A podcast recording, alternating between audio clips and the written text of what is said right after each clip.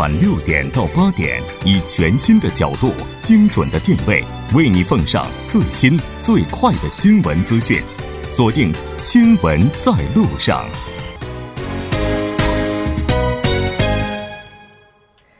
好的，欢迎回来，这里是正在为您直播的调频一零一点三《新闻在路上》，稍后是广告时间，广告过后马上回来。好的，欢迎回来，回到今天新闻放大镜的第二部分，继续和来自中央日报社的王哲以及来自首尔大学环境工学的赵鑫博士一起来讨论垃圾分类这一话题。节目也期待您的参与，您可以发送短信到井号幺零幺三，通信费用每条为五十韩元。另外，您也可以在收听 YouTube。TBS EFM Live Streaming 的同时点击对话窗参与活动。那刚才我们提到了说，这个韩国和中国两国应该说起步的情况都是差不多的。那可能两国的国情也是有一些差别的。在这个垃圾分类上投入的资金，中国应该是要远远高于韩国吧？对中国应该是远远高于韩国的。嗯，但是呢，呃，毕竟因为这个，我要说一点的是什么？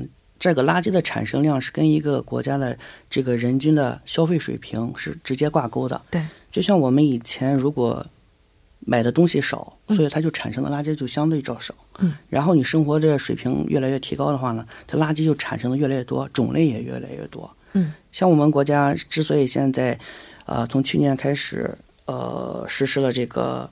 生活垃圾分类制度的实施方案，也是因为之前出了这个水十条、土土十条、大气十条，我估计未来可能会出一个垃圾十条吧。嗯，有可能。对，像这个中国的话，因为整个人口也是比较多，经济发展速度也特别的快。我记得之前在节目当中也提到过，双十一的时候那个箱子还有包装的时候用的那个透明胶带哈，这个只是双十一期间就能够绕地球多少圈来着？嗯，已经具体这个数字不重要哈。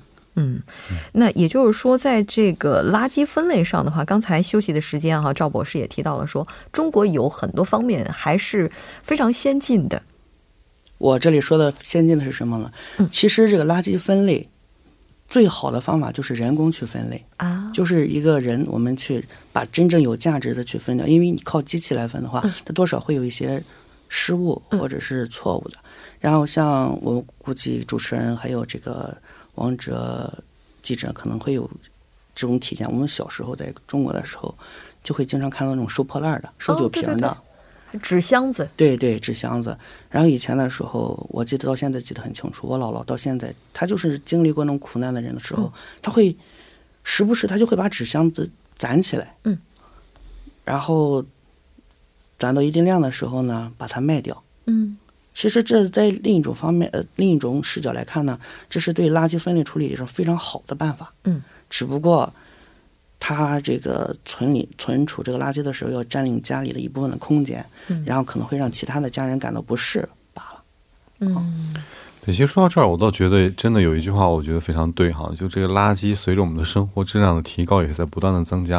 因为我们记得小时候，你像你吃个罐头啊，或者有个什么铁皮盒子呀，那简直都是宝贝的。对啊，对啊，家里都会留起来，像猫都留起来在用哈，做个针线盒什么。还有那个啤酒瓶子可以换冰淇淋。对，还有那个易拉罐，我记得当时还会有好多手工艺的方法，就教你怎么剪，能剪成烟灰缸之类的。但是你要放到现在的话，你就会发现有很多更漂亮的包装。嗯，但我们其实现在真的留下来真的没用，所以现在这种更漂亮的包装我们也会扔掉。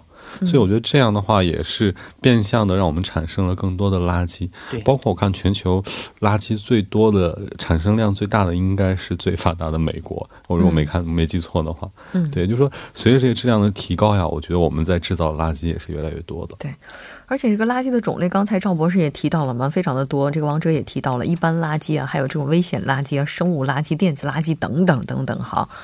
那韩国的话，应该说它是有很多的学会的，比如说像这个韩国废弃物资源循环学会，那这个学会它是做什么的呢？对，其实这些学会，我觉得这个我不如这个赵博士哈，但是我自己其实也在之前查了一些资料，嗯，因为其实垃圾回收这个东西啊，我们很多人可能觉得，我看中国网上有很多人在说，是国民素质的一个体现，嗯，但是我想说的一点就是，垃圾回收其实一个很大的学问，嗯，它并不是说国民素质高了就能收回来，它其中还是需要有一个完善的体制，一个完善的系统，因为你这垃圾我把它分完了。不是说到这一步就结束了。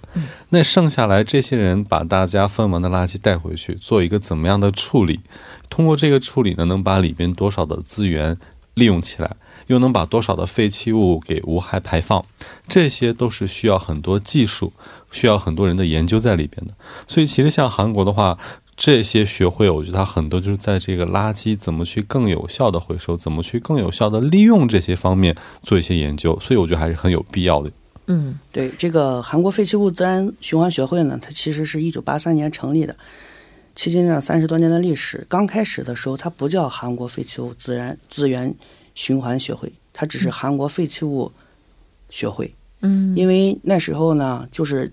政府还没有意识到这个资源再回收，因为像韩国这个地方，它没有资源，它那个能源也比较匮乏。嗯，他们就会发现，然后我们把这些垃圾里边有用的东西提取出来，分类处理以后，把它资源再利用，或者是能源再回收。所以说，在大概是我印象是五六年前吧，突然间改名字改成韩国废弃物资源这个循环学会。嗯，换汤不换药，干的活儿应该都一样。对他这个学会主要是还是反映了一个国家的政策，国家的政策导向，我们要进行资源回收，所以这个学会也其实有时候不得不，这个像各种教授啊，各种研究部门，他们都会把这个研究的方向也要改一些。嗯，那在中国的话，有没有类似的一些机构呢？在中国的话，嗯，包括像学会啊等等研究这些，应该也是有的吧？对，我觉得很多大学里边应该会有相关的这个专业和研究所哈，包括其实像我们政府部门在二零一四年、二零一七年四月份开始实施这个新的这个政策，要求大家对资源进行一个回收利用的这个呃尺度要就是这个力度要更大的时候，我相信这个中央政府也会配套有很多的研究会出来哈。对，这个我觉得当然还是有待于进一步的去做一些更有意义、更有现实意义的研究。那像中国的话，这个刚才王哲提到了，说是越来越重视相关方面的一些研究。韩国的话，虽然说和中国起步的时间是差不多的，但是在推进上的。来看，也就是说，截至目前这个效果上来看，似乎是要比中国好的。那他这么积极的推进垃圾分类的话，可能和他的整个国情也是有关系的。对对，韩国这个国土面积比较小，他如果像咱们中国一样，或者美国，然后造很多的垃圾填埋场，那是不现实的。嗯。然后呢，再另一个就刚才说过，它的资源和能源是非常匮乏，它都需要进口。嗯。然后。他们的国民水平呢不断的提高，刚才也说过，水平的提高呢会废弃物的产量就会越来越大，然后就会造成他们这个垃圾围城的现象，对，不得不国家重视起来，然后去怎么处理，嗯。也就是说，也是客观的经济发展促进了他们在相关领域的一些这个切实政策推进。那中国的话，如果说大家起步差不多，但是一直到目前为止并没有取得很好的效果，这个原因的话，我们可以从哪儿去找呢？对，其实说到这个，很多人就说这跟人的素质有关哈，但我还是想说，这个其实也没有一丁点关系，因为垃圾分类这东西啊，其实还是需要一个系统性和可操作性。嗯，就包括刚刚我们讲中国，咱们在之前找了八个试点城市在做，嗯，但是呢，咱们做的其实很多程度上就是说，把垃圾箱先分了。嗯，就你要扔垃圾的时候，你会发现那几个城市垃圾箱确实标着这个是聊什么，那个是放什么的。嗯，但是呢，之后的配套是没有的，而且缺乏一个对民众的宣传教育。包括其实我们发现可以知道，韩国和日本到现在为止，他们也是很强调这个宣传。嗯，包括你每搬搬家到一个小区或者到一个地方的话，他们小区的人也会来教你垃圾的怎么扔，或者最起码会给你一个单子，告诉你怎么扔。我觉得这些呢，都是一些。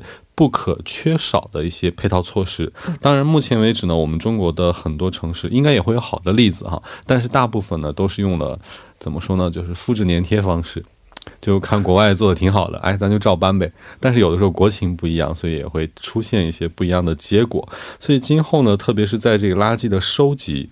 运输以及后期处理这些方面的话，我觉得这是需要咱们中国这边做一些更大的一些改善的一些东西。嗯，我觉得应该是在源头上处理一些，比如说像咱们国内的 垃圾桶呢，它会写着呃可回收垃圾、不可回收垃圾，对两种。对，嗯，但是实际上我在国内有时候扔垃圾我就特别痛苦，哪个是回收的，哪个是不可回收的，在我眼里都是可回收的。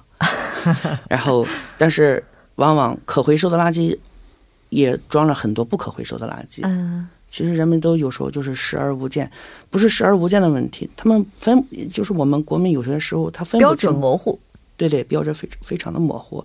然后，然后，呃，不像这个，我们可以去这个韩国的。如果说去那个高速公路休息站的时候，我们会发现他们干脆就把那个垃圾桶放很多，在前面直接贴上。这个是塑料瓶的话，就把那个塑料瓶的那个样子贴上。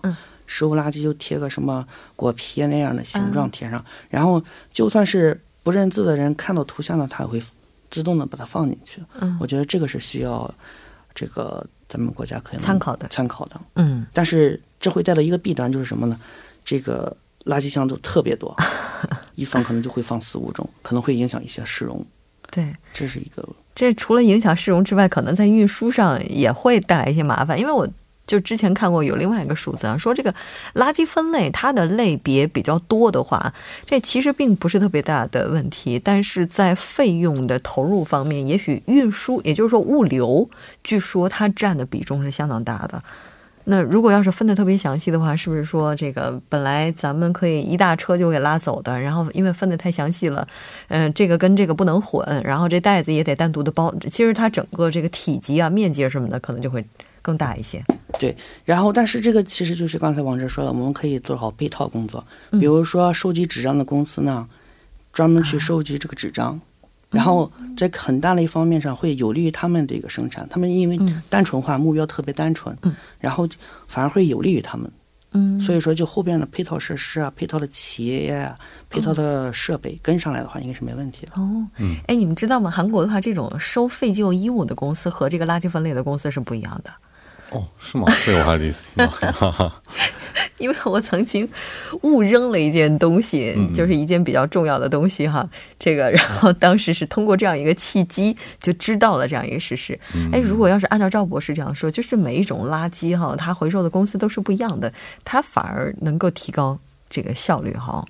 但是不管怎么样，这个中国确实还是在发展的过程当中。那有关于中国垃圾分类，目前立法的情况怎么样呢？零五年的时候出台了《中国固体废弃物垃圾这个污染环境防治法》，它是涵盖了中国垃圾对策总的原则。然后呢，去年二零一七年三月十八号，然后发布了这个最新的生活垃圾分类制度实施方案。然后呢，目的是二零二零二零二零年底的时候呢，达到垃圾生活垃圾回收利用率达到百分之三十五以上。嗯。然后，嗯。韩国的话，像现在话，基本上能达到百分之六十到七十左右。嗯，也就是说，这个立法的话，就是这个应该说，在在您看来哈，这个立法的话，如果我们要是对它进行进一步完善的话，还需要从哪些方面去着手呢？我个人认为呢，应该大的方面是两个方面，就是第一个呢是教育引导，并加强这个全体国民的垃圾分类意识。嗯，然后通过广播呀、电视、新闻、广告，嗯，现在是互联网等多种手段来不。不停的这个加强宣传垃圾的分类，然后比如说做一些比较有趣的，嗯，直接就告诉人们哪一种是哪一种，就是寓教于乐，然后给人们留下一个很深的印象。第二个呢，就是一定要加强这个奖罚的力度。嗯，我觉得就是被发现随便扔垃圾，然后不遵守相关的垃圾分类标准就罚。对，尤其是针对这个企业、工厂、公司还有学校。嗯。主持人，我不知道你有没有那种体会？我觉得学校里垃圾是最不分类处理的。我的印象当中，在中国读书的时候，那时候好像还没有这种所谓的可回收和不可回收吧？对，当时就一个楼层会有个大垃圾桶，然后大家会把所有东西都扔进去，然后会导致各种恶臭出现哈。嗯，然后会有这个阿姨过来，她可能会把一些塑料瓶啊，或者是像这种纸箱啊什么的，可能会拿走。对，没错。其实我觉得，在这个回收方面啊，中国在之前其实还是多谢这些做这些废旧物品回收的对呃人，他们呢在这方面其实还是做了很大的贡献。但是大家也不能不注意到一点，就是随着这个社会的发展，目前其实做这一行业的人已经也越来越少，而且这个回收利用的这个这个利率、这个率、这个利用率也是越来越低哈。其实我刚刚在这个赵博士讲的时候，我想到了一点哈，就是刚刚我们一直在讲要教育这个群众怎么扔，要国家怎么制定，我觉得不如也从这个生产企业方面做一些规定。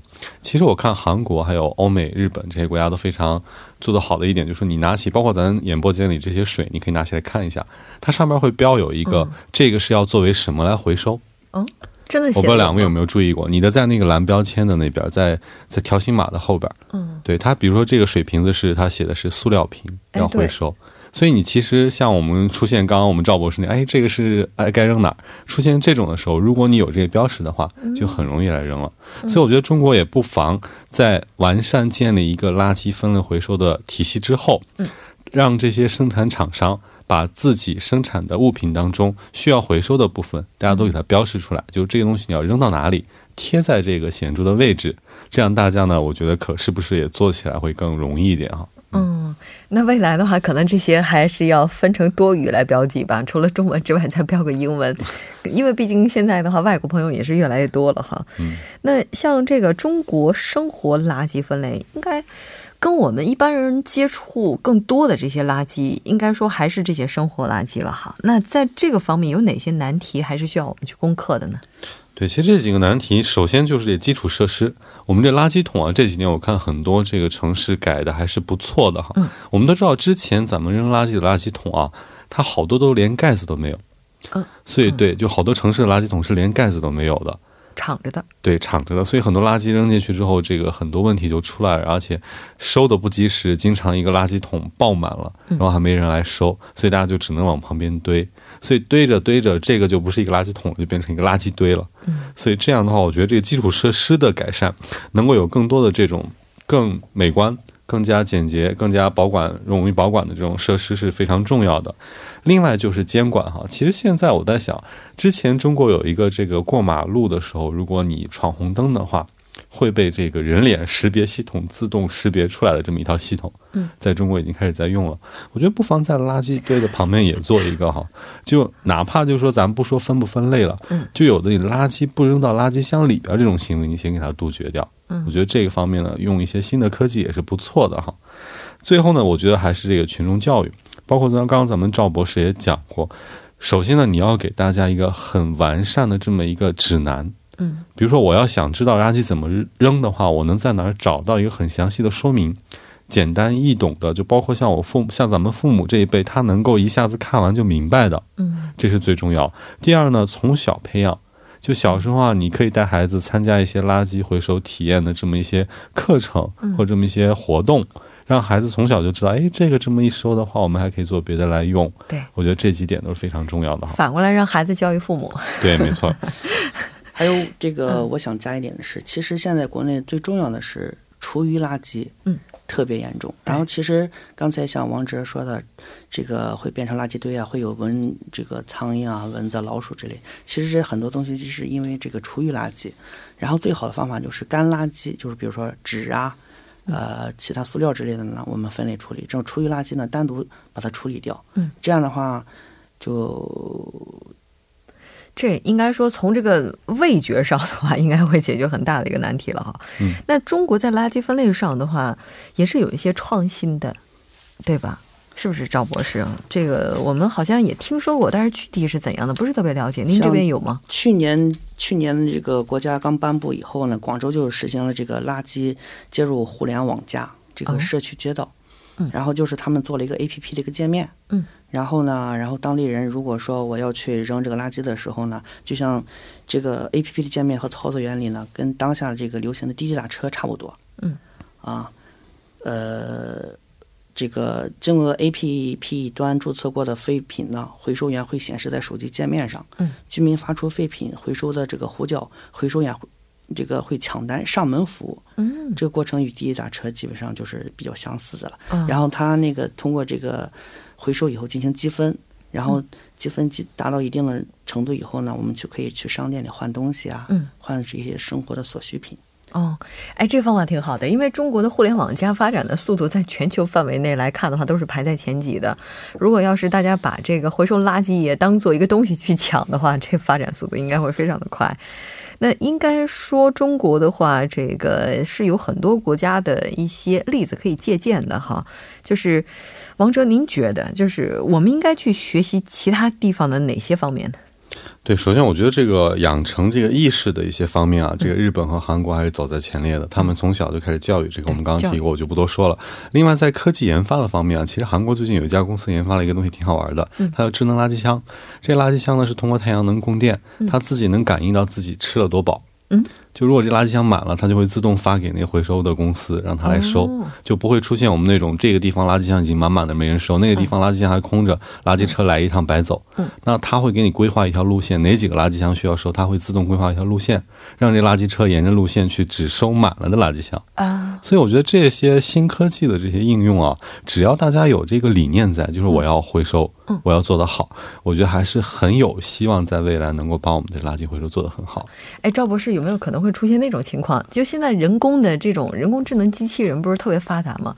然后就未来的有一天，我们这垃圾的话再也不用分类了，所有垃圾都放在一起，然后由机器人他们来把这个垃圾全部分开。可以，是我觉得是可以。你像美国是刚开始时候，它有这个各个州特别多，有的州是实行这个垃圾分类处理，有的州的时候他们就干脆就。不实行垃圾分类处理，你就把所有垃圾给我就好。嗯，他我们有专门这个垃圾分类处理的公司，他会把垃圾分的特别特别的详细。是，对。也就是说，未来这个问题的话是可以依靠技术来解决的。对。但是在这些技术出现之前，还是希望大家能够更多一些垃圾分类的意识。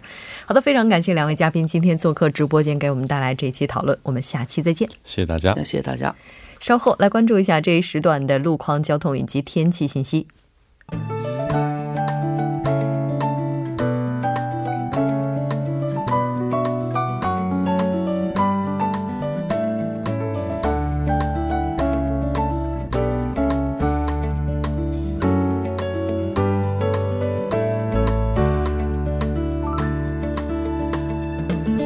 晚间七点五十三分，依然是由程琛为大家带来这一时段的路况及天气信息。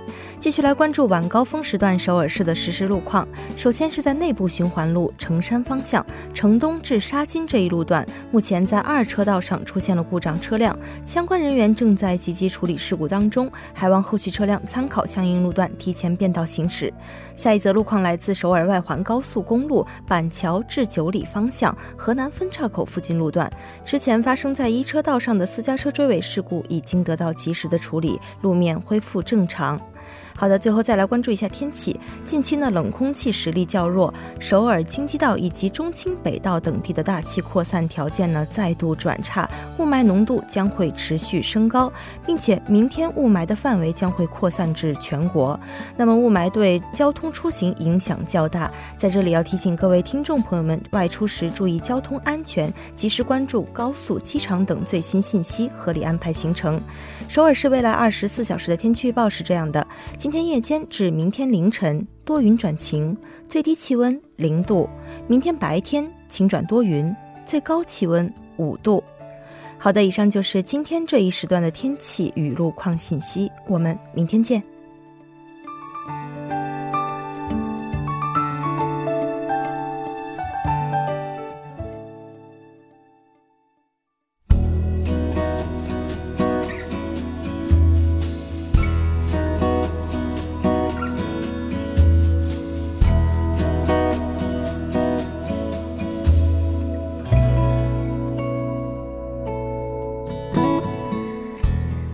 好的，到这里我们今天新闻在路上两小时的节目马上就要接近尾声了。最后，依然为您送上我们今天的结束新闻。今天呢是一月十七号，一月十八号，也就是明天，韩国仁川国际机场第二航站楼将会正式投入使用。其实呢，目前全球大概有七个机场的年客运量超过六千万人次，而仁川机场就是其中之一，年输送旅客呢也是超过了七千万人次。第二航站楼开始正式运营之后，能够进一步完善仁川机场的运输体系，当然也能够让乘客更安心、更舒心。对于不太熟悉的朋友来讲，应该说，对于接下来马上要使用第二航站楼的朋友来讲，应该还是会有一些不便的，因为可能会有一些绕道。如果您希望了解更加详细的信息，可以登录三 w 点 airport 点 kr 这个网站进行详细的参考，来减少给您出行带来的不便。那好的，节目组制作人范秀敏，作家金勇隐约，感谢您的收听。我们明晚同一时间依然陪您在路上，我是木真。